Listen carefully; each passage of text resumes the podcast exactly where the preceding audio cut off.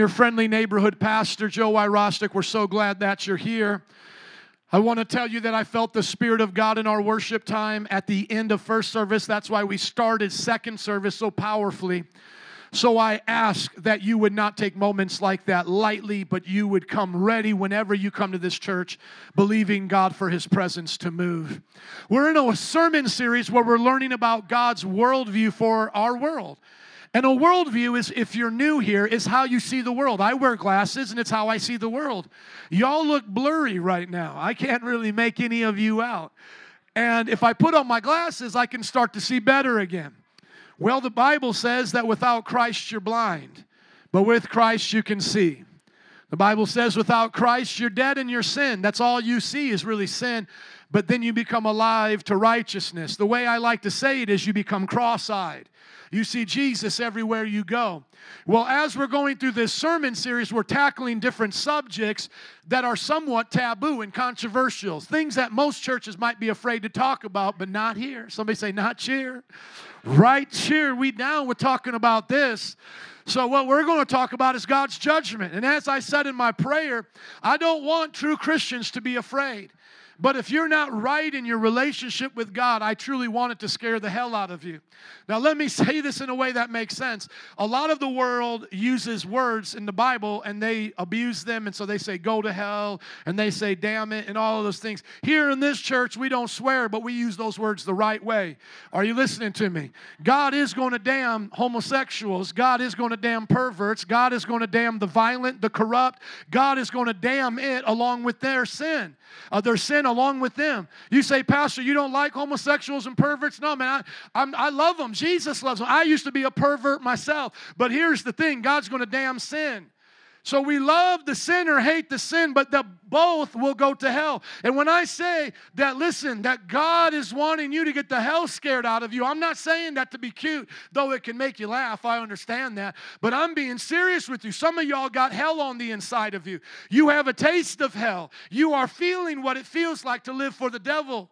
That's what drives many people to suicide. They think they're getting away from the hell that they have within them, but they're actually going to where it's all at.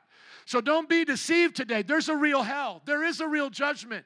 God is going to judge more than just homosexual perverts and liars and, and thieves. God's also going to judge false religions. God's going to judge idolaters. These are the things that caused Oprah Winfrey to turn her back on Christianity. You can look it up.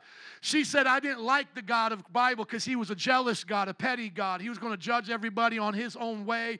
God should be more open than that. Listen, we don't run from this message. We embrace this message.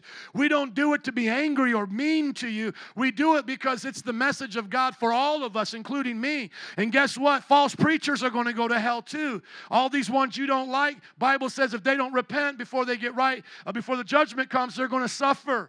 All those who commit abortion will be judged as murderers. I could be here all day, but I got to get to the message. So here's the deal don't get offended at me. Check the scripture. Check the scripture and see if I'm giving you biblical worldview, biblical ways to see the scripture, I uh, see the world around you through the Bible. Can I hear an amen? I ain't going to talk a lot, but I'll talk a lot about the scripture today, honestly. So go to Second Thessalonians chapter 1, and you just tell me, I know I'm pretty smart. I've been to cemetery, I mean seminary, but you tell me how I'm supposed to interpret these words, okay, if I got it wrong. Second Thessalonians chapter 1 verse 3 says, "We always thank God for you brothers and sisters, rightly so, because your faith is growing more and more." How many have growing faith today? Amen. Your faith is growing more and more and the love that you all have for one another is increasing. How many have increasing love for God and for your fellow man? Amen. You're in the right place. If you don't, we'll teach you how. Look at verse 4. Therefore among God's churches, we boast about your perseverance and faith in all persecutions and trials you are enduring. The church that they're writing to was called the church of Thessaloniki. Everybody say Thessaloniki. My family, my mother in law and father in law are from this Greek city, Thessaloniki. The English way is Thessalonica, but they say Thessaloniki. That's the Greek way of saying it. Paul is the one writing this, and he's saying, I'm so proud of you guys that you're not quitting on Jesus, even though they're persecuting you and that you're facing many trials. Now, watch what he says next. He says, All this is evidence that God's judgment is right. Somebody say, God's judgment is right. So I'm going to go through these issues again, and you tell me if I'm judging you or if I'm telling God's judgment. Because a lot of times people are like, man, don't judge me, bro. Only God can judge you. Well, that's only God can judge me. Well, that should scare you because God's judgment is final. You should be happy. I'm telling you what God is saying. Now, the scripture says, Judge not, lest ye be judged, for the same measure you judge others by, you yourself will be judged by. It's not a scripture against judgment, it's a scripture against false judgment, not right judgment. Because Jesus elsewhere said, Make righteous judgment. So when he was saying, Judge not, lest you be judged for the same measure or the same standards you judge others by you will be judged by what he means is if you start making up your own judgments and putting it on people then i'm going to do you wrong on judgment day you're not going to be happy on how it ends but let me ask you a question. If I say that homosexuals and perverts, those who have sex outside of marriage, sex with themselves, multiple partners, adulterers, all of these that do this, if I say they shall not inherit the kingdom of God, is that my judgment or God's judgment? That's God's judgment. Now, is it right or is it wrong? Come on, is God's judgment right or is it wrong? Amen. It's tight, but it's right. You could say, oh me, oh my, or say amen. Let me just prove it to you. Go to Galatians chapter 5, verse 21.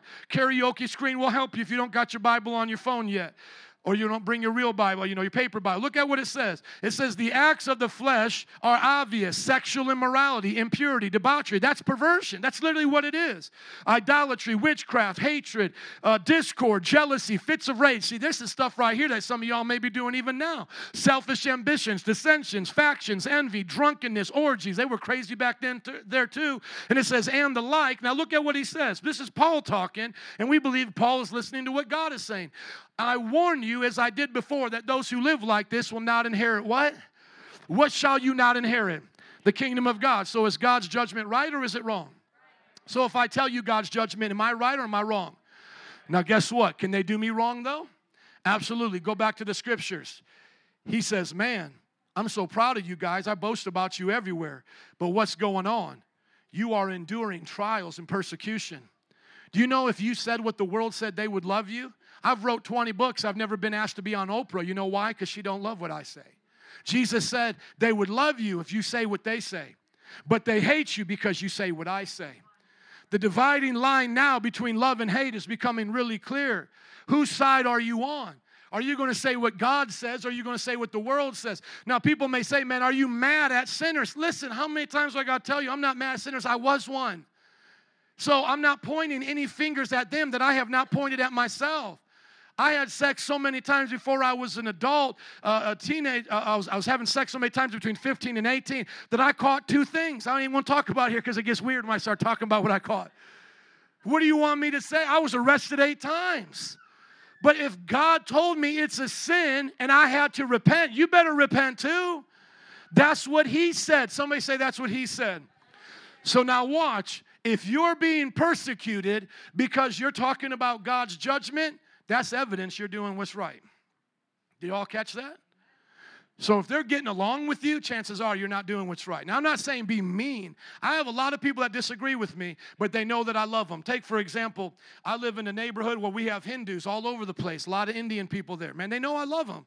Matter of fact, they take their naan bread and they dry it out in front of their house on these like quilts. They make it, you know, fresh, almost like tortillas, you know, and they just set it right out there in the summer, let it dry out and everything. Man, I love eating those things. I ask them for permission though, but I'm just saying, I love eating their food. Sometimes I just want to walk over there and just take one. But then that would be stealing. And then that would be a sin, right? So I shouldn't sin. But I walk over, and when the wind starts blowing them away, I actually tell them because I love my neighbor, amen. I walk over and I say, hey, man, they're dry. They're done. They're blowing all over the neighborhood now. And then she's like, oh, you want some of them? And I'm like, sure, I'll take some. Yeah. It's like my reward for telling her that. But here's the deal once I start talking to them about Jesus, I tell them Jesus is the only way, the truth, and the life. I have to be honest with them. Jesus is not one of many ways, Jesus is the only way. I've been to India three times. I know many of their stories, their gods, the books that they read. So we start talking about their gods, their books. I'm very polite to them. We're still friends, let's put it that way. But I'm very honest. You cannot inherit the kingdom of God this way. I tell them the judgment of God. You are responsible for telling people the judgment of God, whether it's alcoholism, drug addiction, sexual perversion, false religion. Talk about the judgment of God. It is coming, and you must warn people. Amen? It says, All this is evidence that God's judgment is right, and as a result, you will be counted worthy of the kingdom of God for which you are suffering. So I want to ask a question today Is anybody suffering for the kingdom of God? I know I am. I would have a much bigger church. Our band is awesome. I'm a great pastor, right? You guys think it's fun to be here, it's comfortable, it's cool. But I suffer having less people because I start off the message just the way I did. And when it's recorded, we put it online just the way it is. So I suffer reproach. People look down on me, even in the seminaries that I go. Man, why do you still say that? You shouldn't say that's mean. You don't love people, you know, especially now about the, the LGBT stuff. And then I tell them I got upwards of 10 people in my church that have been saved from that lifestyle, and then they close their mouth. Because it's like, whoa, whoa, I guess you do know what you're doing. Well, by God's grace, I do, because guess what? When you tell a sinner stop sinning and you show them the power of God, God will do the rest. My job is not to change you, God changes you. Just like as a parent, you know, you can't force your children to do the right thing, but you can force them to come to church with you. That's what my parents did. And then when I was on drugs, not listening, they put me out at 16. They said, You don't want to go to church anymore, then you don't want to eat the food here anymore. Best thing my parents did was kick me out at 16. Some of y'all got to get your kids off the tee and teach them, amen? Y'all get quiet when I preach like that. You want, you want Flacco living with you till he's 25 and still praying for him. Best lesson you can give Flacco is to give him a $5 bus card and say goodbye. I'm telling you the truth. Kick somebody out the house and then they'll learn. That's how I learned sleeping in my car, couch surfing. I learned how to live as a sinner and I learned that sinning didn't pay right. Sin, sin never worked out for me. And I see some sinners living a good life and I feel sorry for them because they don't know what's coming. I'm so glad God let sin be dis- distasteful for me. I'm so glad I woke up in my puke those days that I did. I'm so glad I almost OD'd on crystal meth. I'm so glad I lost all my friends and all that. I'm so glad because I got to see sin for what it was. Don't wait till it's too late, friends. These people don't care about you. This world doesn't care about you. You understand that? They think you think these celebrities care about you because they give what they give. They haven't even give a tithe. You understand that? You know what a tithe is for LeBron James is $10 million, $20 million. These jokers are giving you what's worth to them. My wife and I figured it out. These people who are worth $100 million or more, they're giving you the equivalent of what they would leave as you would leave as change as a gas station. That's what a few thousand dollars, that's what a hundred thousand dollars is to somebody with a hundred million dollars. It's like literally the equivalence of 50 cents. These people aren't your heroes, man.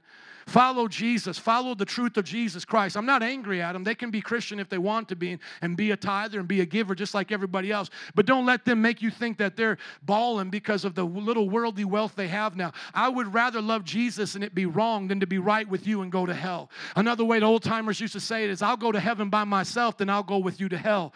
I'm not letting anybody take this away from me. And so the Bible's going to talk about cowards and the Bible's going to talk about those who don't have faith. Listen to me. Cowards go to the same place of the unbeliever. You will not get into heaven just because you were a weak person and God feels sorry for you. In these times when it says they were being persecuted, they were being brought before Roman gladiators. They were dying in the arenas. They were being eaten by wild animals and they were counted worthy of that name. See, the word Christian gets thrown around all the, all the time now. Everybody, like my man Jose was saying, says they're a Christian, but they don't live like Christ. I was reading about the church fathers this week, and that's the first Christians. You know, after the disciples, they're called the church fathers, like America founding fathers.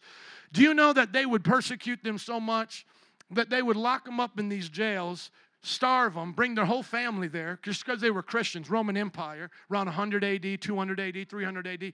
And you know what they would do? They would lead them all out in a procession to be just devoured by wild animals, as I was saying before. And sometimes it records that when they would take the women, they would strip them naked. And when the animals were eating the women, that the crowd would cheer more. For whatever reason, that just made them more happy they would literally destroy the whole family. They would kill them all. And sometimes, you know what these Christians would do? Because they would be locked up for three weeks as these emperor, emperors are having these sadistic festivals. They would see the criminals come out. They would see uh, the, the captives of war come out because they just love torturing people. And you know what they would do many times? They would plan how they would come out. And they would say, you know what? Nobody scream for your life. Nobody asked for mercy now. When you come out, sing a hymn to God. And it says at different times that when they were dying, that the executioners would come and die with them. Just like the Roman soldier got saved at the foot of the cross after Jesus died, he said, This must have been the Son of God. He was forgiving his enemies. There was, no, there, there was nobody I've ever crucified like this man. They say sometimes they would see them singing and say, All the people we've killed, we've never seen them die like this. If this is what it means to die like a Christian, then count me one now. There's historical records of that. Historical records. And so you better be counted worthy of the kingdom of God.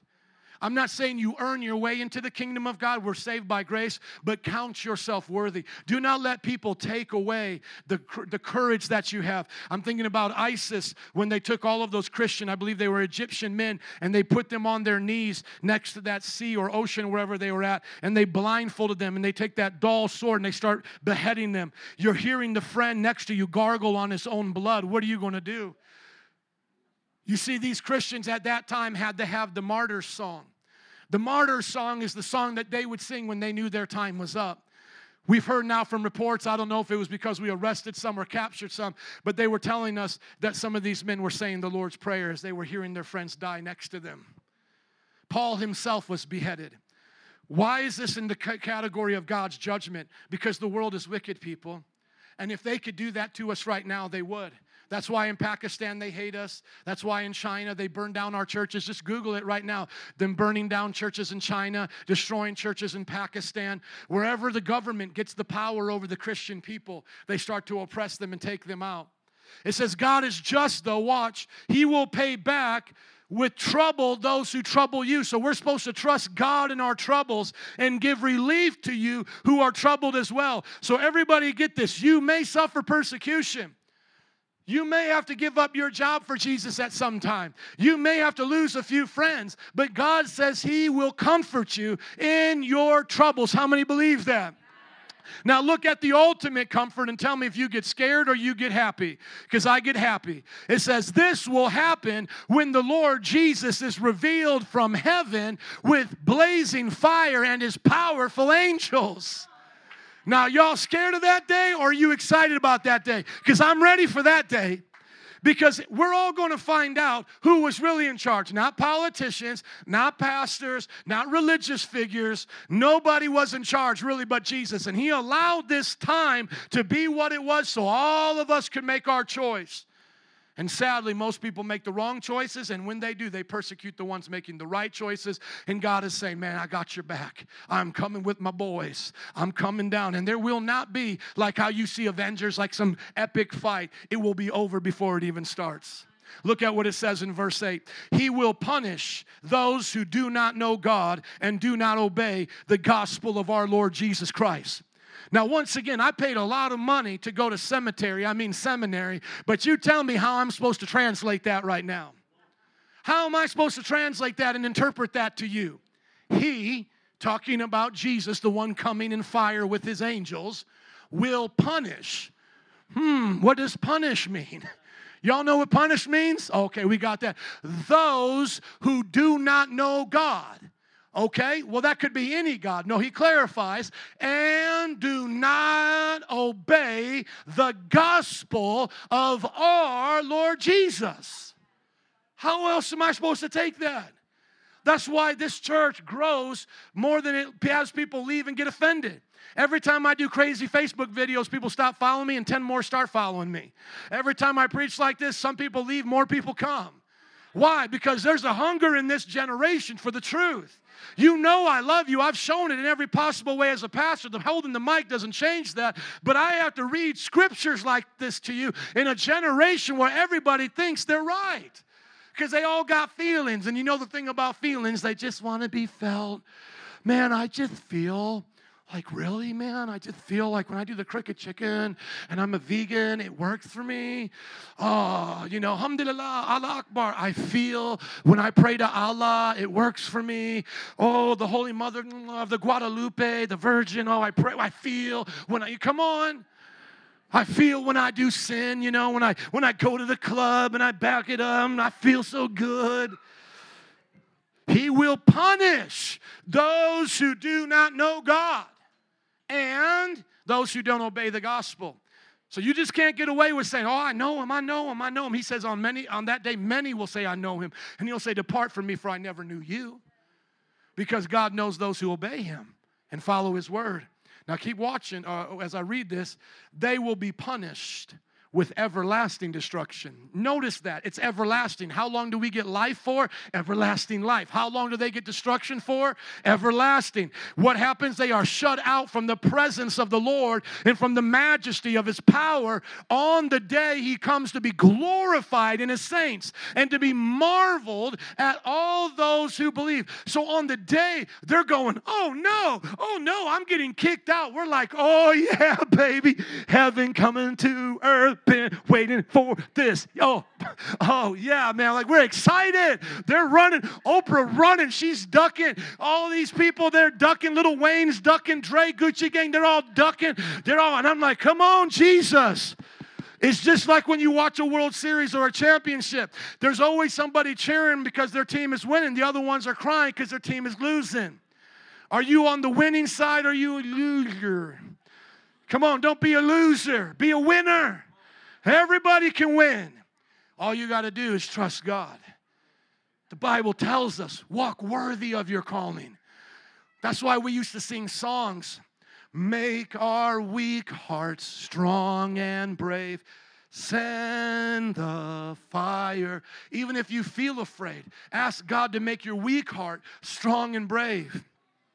I remember one time I was preaching on Bourbon Street at a Mardi Gras, been to 12 of them, and I was preaching there, and one of these guys was about my size, and he heard us preaching, and he was drunk, but he wasn't drunk enough that he couldn't knock me out. I could definitely tell the dude could knock me out if he wanted to. So he wasn't like, I'm no drunk. He was drunk, but he was all up in my face, screaming, and he said, My grandparents died in the Holocaust as Jews. I just heard you say Jesus is the only way. Where did they go? See, I had to pray and ask God to give me courage.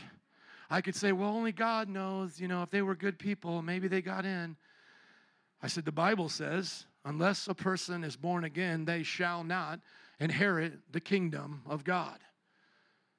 He said, Well, they suffered. You tell me that Hitler got to do all that to them, and then now they're in hell. And that's when he bowed up. And I'm thinking to myself, A, I don't know if I'm saved enough to just let the dude hit me because we've already getting a fight. I'm like, I'm saved, but I don't know if I'm that saved. Like, I could probably get into a good fight with you right now. And then the other part I was literally thinking to myself is, man, what's it gonna feel like to get hit in the face again? Because I haven't gotten hit in the face in years. So I'm thinking, am I going to fight this guy or am I just going to take it and it's going to hurt? Because I can just tell it's going to hurt. You know what I'm saying? Come on, Tony, just stand up. Let's get up for Tony as he comes. Come on. He was like Tony's size. Just stand right here, Tony. And so he's going to be the example of the mean Jewish guy right here. Even though most Jewish people are not this big. He probably was like this big, but I was making it up. I don't know. But so I'm literally thinking to myself, facing off against a guy like this, Am I going to take one to the face right now? Because my friends have gotten punched many times on the streets, okay? Or are him and I just going to start fighting? Like, it's just, this is going to be crazy. I'm a Christian now. So I looked back at him and I said, Listen to me. I am not telling you anything. God says this is the truth. And wherever they are, that's already done. Now it's up to you to accept this Jesus. Come on, let's give it up for Tony. Thankfully, no blows were, were, were thrown, and I made it out. But I'm telling you, after that moment, a guy that was watching it, because he was a part of our street witnessing team, he comes up then after it's over. He's like, hey, man, I was watching that. And like the first thing I was thinking to myself is, dude, why were you just watching that? Why didn't you like walk up in it and be like, yeah, I got my boys back, you know, we we all gonna say it together, you know? He didn't care about me until it was over. So he, he like walks over like, hey, dude, that took a lot of courage. But here's the deal I trust God more than I trust myself because I don't know what I can do. They say these two girls were arrested in Iran for handing out Bibles, and they were threatening them to, to rape them and do all these hideous things like ISIS has done. They were in Iran. They were afraid that was going to happen to them. They were so scared. They were shake like a leaf, they said, while they were in jail. And they were being questioned because they wanted to, the Iranian authorities wanted to know, where did you get your Bibles from? How are you giving these out? And they would not tell them. They said, we're going to rape you. We're going to kill you. By God's grace, He kept them safe and got to get out. But one of our other missionaries, a woman that's preached her, she was actually raped in India India for the same thing. So, for God's grace, whatever, they were spared. But this is what they said they said, We know we're scared. And in their times talking to each other, we know we can't do this, but we know God can. We'll just trust Him moment by moment. So the Bible says, trust in God. They will be punished. Now look at what it says, but we'll be glorified. Why? Because we were faithful. Can I hear an amen? When you look up at the board, this is what the whole human history looks like according to the Bible. We were created, we chose to sin and fall. Then God judged the world during Noah's time. The Tower of Babel separated us into our different nations. That's why there's different cultures. There's one race, the human race, but multiple cultures and languages. Jesus came to die on the cross for our sins. And because of that, now the consummation is coming. So everything that was broken there is going to be fixed here. When you want to look at a sign of the times or you want to understand how the Bible lays out things, I got these on the notes, they're on the app. I don't have time to go through it all. I've preached a whole sermon series on these things. But the bottom line is Jerusalem becoming a nation in 1948 started off a lot of end times things for us. At this time, we started seeing the rise of Antichrist figures, not the main Antichrist, but kind of people like that, false Christ. There's more people now claiming to be Jesus than ever before. We started to see an increase of earthquakes, diseases, even though we have the cures for a lot of these diseases because of dictators. We can't get to their people, they're dying and famines and all of these things, earthquakes, pestilences. We've been starting to see it. And so the only thing that we're waiting for, literally, this happened, and it had not happened until the destruction of 70 AD. So there was about a, a, thousand years of time period that nothing could go forward until this happened, until the Jewish people got their land. And now that they got their land, we are literally only waiting for one thing to pop off. That's for us to go to heaven, then for the Antichrist to do all of his stuff, and then for God's wrath to come and us to come back from heaven with him. This going up to heaven, we believe, is the rapture. God spares us from all the tribulation that happens here. And then God creates a new heaven and a new earth. So that's the timeline of how we look at the world. If you don't agree with us, that's okay. Just put your timeline on the board and we'll take a look at it, okay? It's better than I don't know. I mean, here's an idea. Here's an idea, okay? I don't know exactly if it's perfect, but here's an idea. My main concern for us as a church is, as I was saying before, is that we don't understand the book of Revelation. So, like I said, I'm not going to talk much more than what I've already talked. Now I'm going to read two and a half chapters of the book of Revelation before we go. Is that cool? Because I really just want you guys to hear it. I really do. If you want to hear more explanation on it, just go to this link right here and you'll see me do like five videos on the end times. But because of the sake of time today, I actually just want to read the Bible so you can hear it and then you tell me what it means, okay? Let's start in chapter 19, verse 11. I saw heaven standing open, and there before me was a white horse whose rider is called Faithful and True.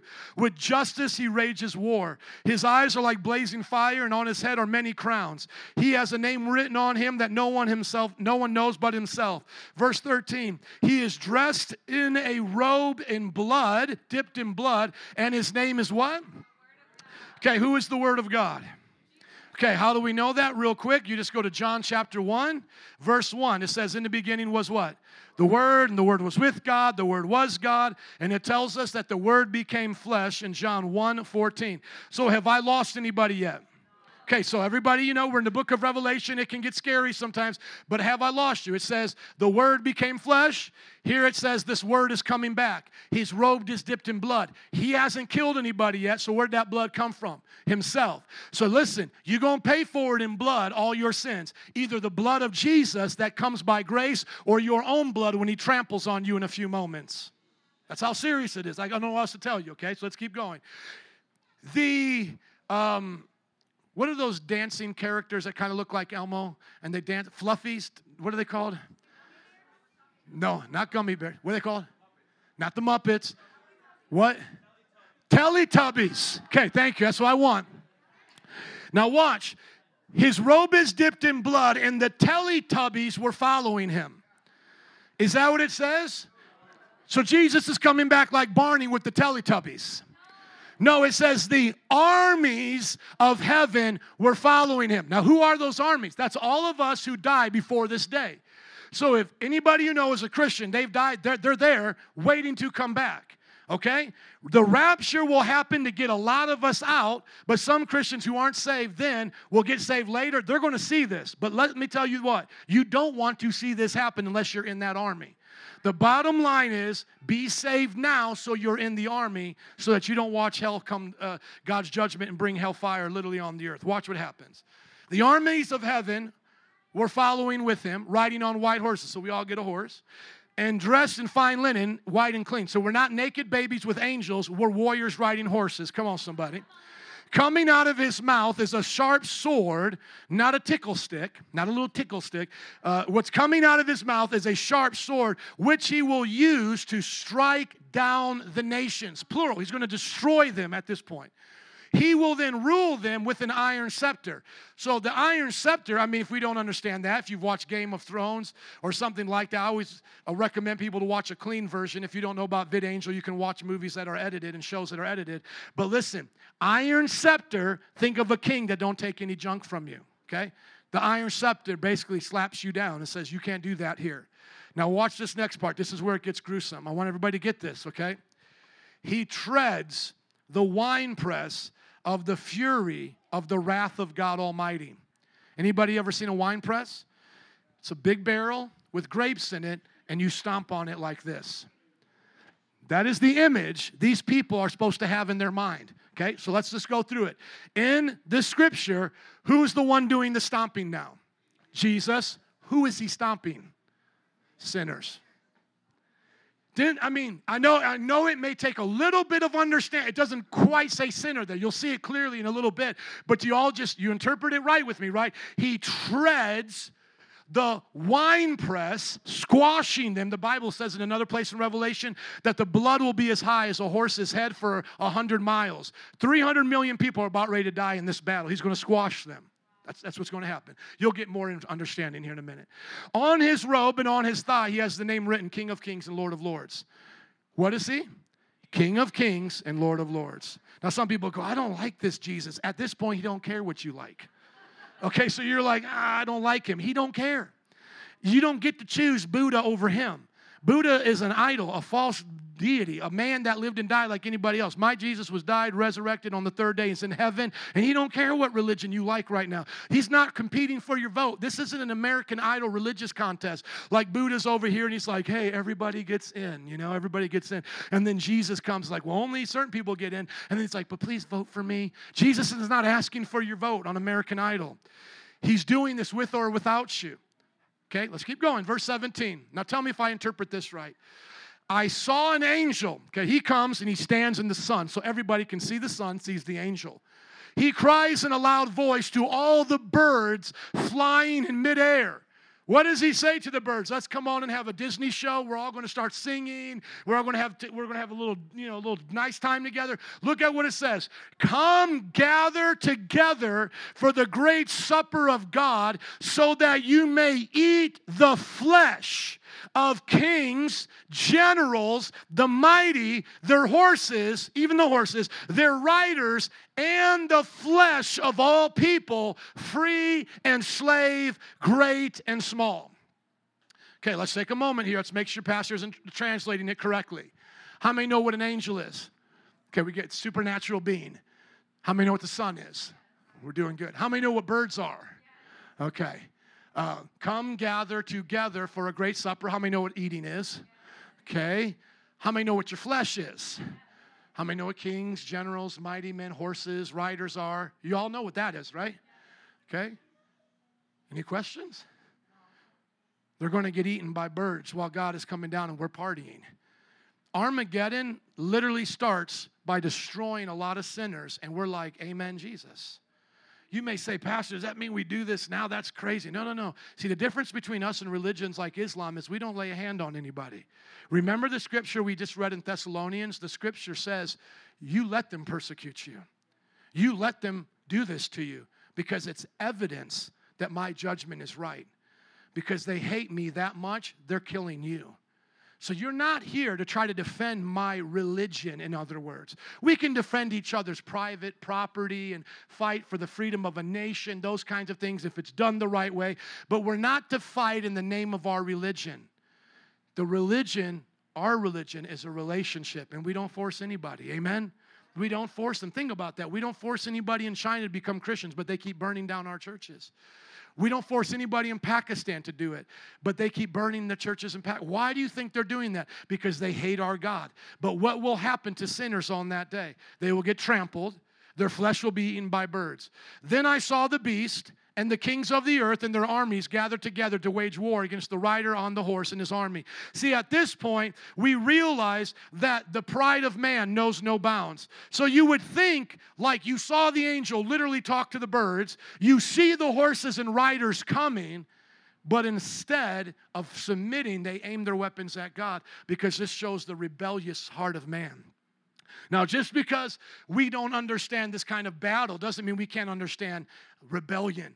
I remember one time being at a restaurant with my parents, and I was having such a bad time and, you know, just being miserable that at the end, to show them how much I hated it, they gave me candy. Uh, you know, like you get those little mints, those little chocolate mints with the green little mint in the middle, the little, little rectangles. They actually gave it to me. I remember this because this is how much I can sin against my own self and my own parents. I am my own worst enemy. I can't believe I did this, but I did. They give it to me, and I remember taking it out of the wrapper, squishing it, and throwing it down right in their face. That kind of rebellion is the rebellion of sinners. They will not say to God, even on this day, we repent, we're sorry. That's why when we look at hell, we're not talking about God kicking people out who don't want to. Uh, go there in one sense. We're talking to people about people who are literally making a choice going, I would rather go to hell than serve this Jesus says, but the beast. Now, you just have to read the book of Revelation to know who the beast is. That's the only thing, like, who's the beast? The beast is the Antichrist. That's the only interpretation I have to really help you with. And then it says the false prophet who had performed signs on its behalf. With these signs, he deluded those who received the mark of the beast and w- worshiped its image. So the Antichrist becomes a worldwide figure. He's basically like somebody everybody likes. He has a lot of power and authority, and he makes you take a mark. It could be, you know, a digital mark. It could be anything like that. 666 is what it means in the in the Greek. We don't know what it means to us let's not get into that. The point is, he just picks them up. Look at what he does. The two of them were thrown alive into where? Where were they thrown into? Okay, now once again, I'm taking my time because I want everybody to understand this. Let's just say you didn't understand who the beast was and you really didn't understand the false prophet and you really didn't understand the signs they were doing or the mark. Like, let's just say you're a little lost in the scripture right here. How many know what happens right here, though? The two of them doing this stuff were thrown alive. Where? Into the fiery lake of burning sulfur. I mean, go back and study those few verses if you want to know more about the Antichrist, the beast, and the prophet, and all of those things. But just know this these boys, they just go right to the lake of fire. Boom, they're done. Notice they go there alive. Some people think that after you die, you stay dead. No, after you die, you just go from one place to another. You're still alive spiritually. The rest were killed with the sword that came out of the, the mouth of the rider and, and the rider on the horse, all the birds gorged their flesh, uh, gorged themselves on their flesh. So that happens. Now let's keep going. Somebody say, make it plain.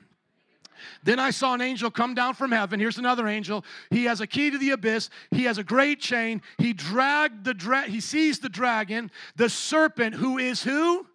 The devil. So we know very clearly who he grabs right here. He grabs the serpent, the devil. Remember back from Genesis who the serpent is, the devil. That's how we know the serpent is the devil because it doesn't say in Genesis who the serpent is. We read the rest of the Bible, it does. It says he seizes the dragon and he does what with him? He bounds him, binds him for a thousand years, and throws him where? into the abyss. Now, here's just a real simple thing there's a difference between the abyss and the lake of fire. The lake of fire is where all sinners go, the abyss is hell, it's a temporary place. That's just all it is. Once again, if you're not really sure about what the abyss is, just, just ask yourself this Do I want to go where the devil goes? Just real simple question. Do I want to go where he's going? Do I want to be bound up with him? No? Okay, let's keep going. He'll be there for a thousand years until he gets let out, and then he'll have a short time after that. Now, watch what happens here. I saw thrones on which were seated those who had been given authority to judge. You see, when the Bible talks about us having authority to judge, we have it now. I'm saying the judgment of God, but I don't get to change you, right? So let's say you don't want to do what I ask you to do. Okay, go and do your own thing. On this day, the Christians are now in charge. You must listen to our judgment. And the Bible then says we rule and reign with Christ for a thousand years. Now, watch it. I saw the souls who had been beheaded. See, they weren't cowards. They gave their life to Jesus. They kept it because they have their testimony for Jesus. Because of the word of God, they did not worship the beast, its image, receive its mark on their foreheads or hands. They came to life and reigned with Christ a thousand years. How many years? Thousand years. The rest of the dead did not come to life until the thousand years were ended. This is the first resurrection. Now read verse 6. Blessed and holy are those who share in the first resurrection. Here it is. Don't lose use your attention. I'm almost done. So when Jesus comes back, Battle of Armageddon, all Christians now are resurrected like Jesus. Some of us were already in heaven, others were alive. Now we're all like Jesus with a resurrected body, a real body. Time is real. During a 24 hour day, there's sun and night, there's 24 hours. That time, the devil's in abyss. We can see him there, probably because it's open now, as you can read in another spot, and we can see all those in hell. Two are in the lake of fire, which I believe is another dimension. That's just another story. They're in the lake of fire. People are in hell, and guess what we do? We rule and reign. Who are we ruling and reigning over? The rest of humanity that was spared from the day of Armageddon. So let's say right now Armageddon happens, about 300 million die from the battle, another third will die from a whole bunch of other the curses, and then there'll probably be out of that third left some that die from other these smaller curses. So whatever, it's like a third minus some. So a third of the population. So take, let's just take an even 6 billion. A third of 6 billion is what? 2 billion minus 300 million from the Battle of Armageddon, minus a few other plagues and things that come on the land. There'll probably be a billion people left. What will Christians now do? Rule and reign.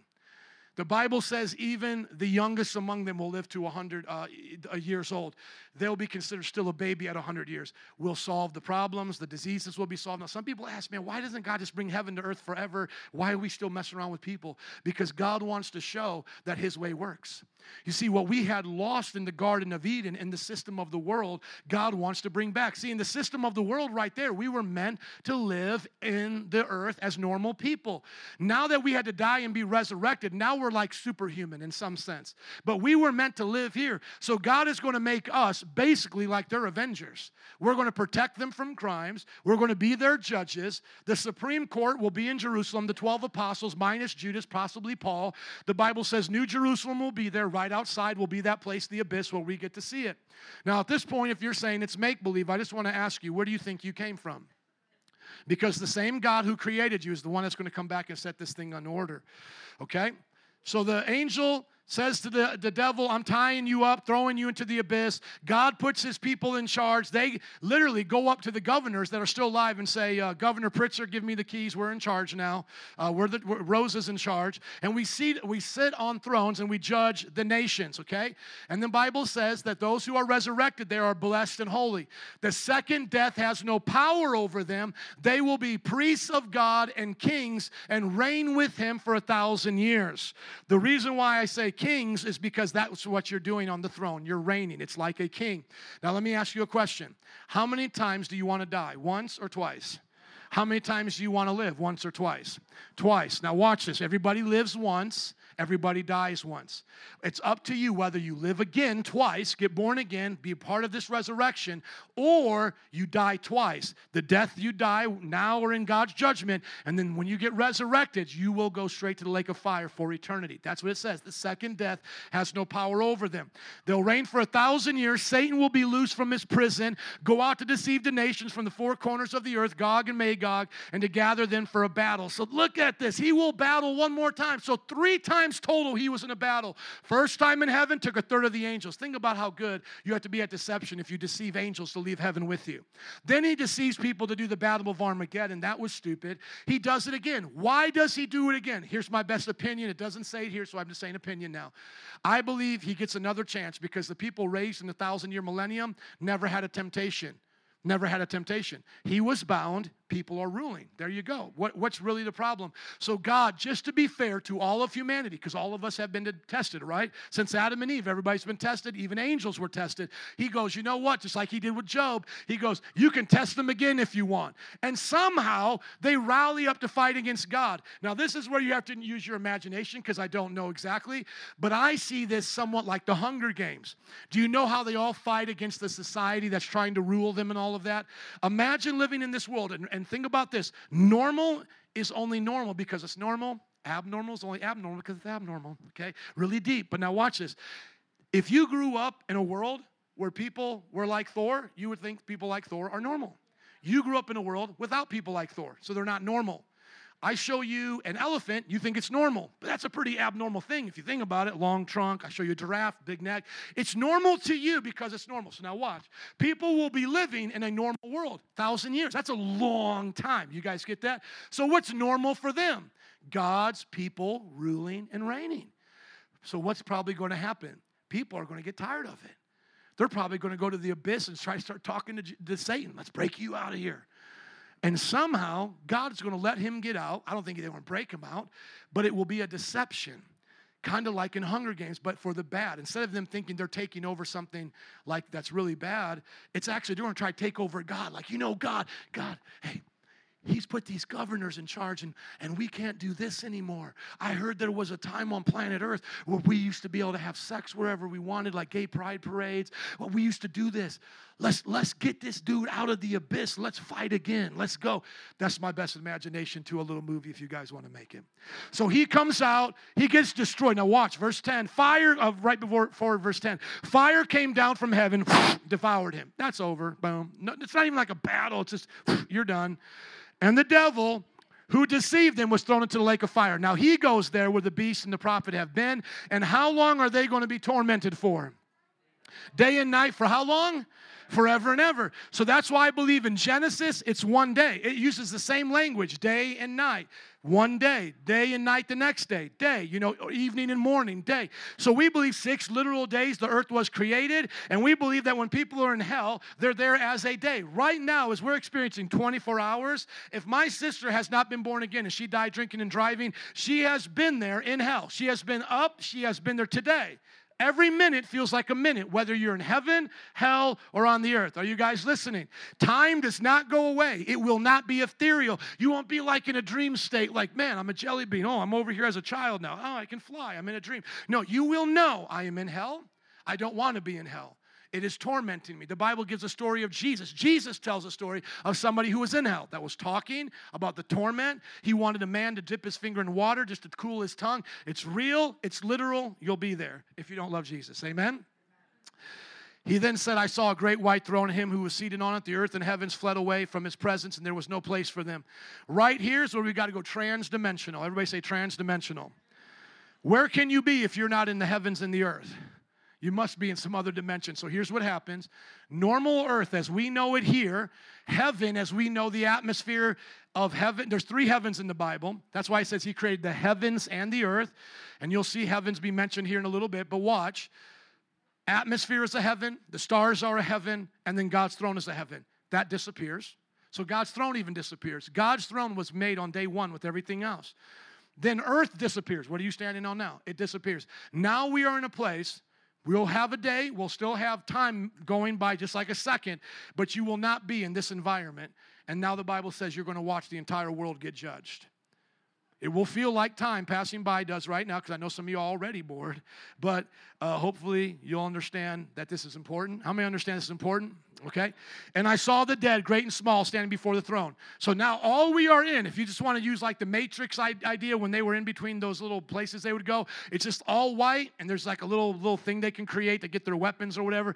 You're just in a place that is nothing but a throne. That's all the Bible says you're in. There's no more earth, it's gone. he just makes it disappear. this is now the throne. Everybody's there. So it's people, the throne, God. It doesn't even say there's angels there. The dead were judged according to what they had done recorded in the books. Somebody say books. So the books are for those who do not have Christ. The sea gave up the dead that were in it. The death and hell gave up the dead that were in them. So notice everybody comes out of hell now. Not the lake of fire. Lake of fire is the last place to go. But those who have been in hell, now they come. And each person was judged according to what they have done. So I'm going to watch your judgment. You're going to watch mine. Now watch this. The Bible says, then death and hell so, what causes us to die now and what hell is, is literally thrown into the lake of fire. So, think of death and hell being like the county jail. You die, you go to hell without Christ, and you go upstate to, to you know, the penitentiary. That's what it's like. What heaven was like was like the resort while they were remodeling your home so you could come back on one of those home shows. And now it's like, oh, it's so awesome, right? So, we're in heaven only for a little while.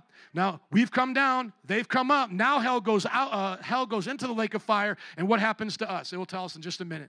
The lake of fire is the what death? Second death, right? Anyone whose name was not found written in the book of life was thrown into the lake of fire. You see how simple that is? There are books where they will go through every one of your deeds if you don't know Jesus and convict you of sin. And I've done this with people before, and I know it's getting late, but I'll just do it right now.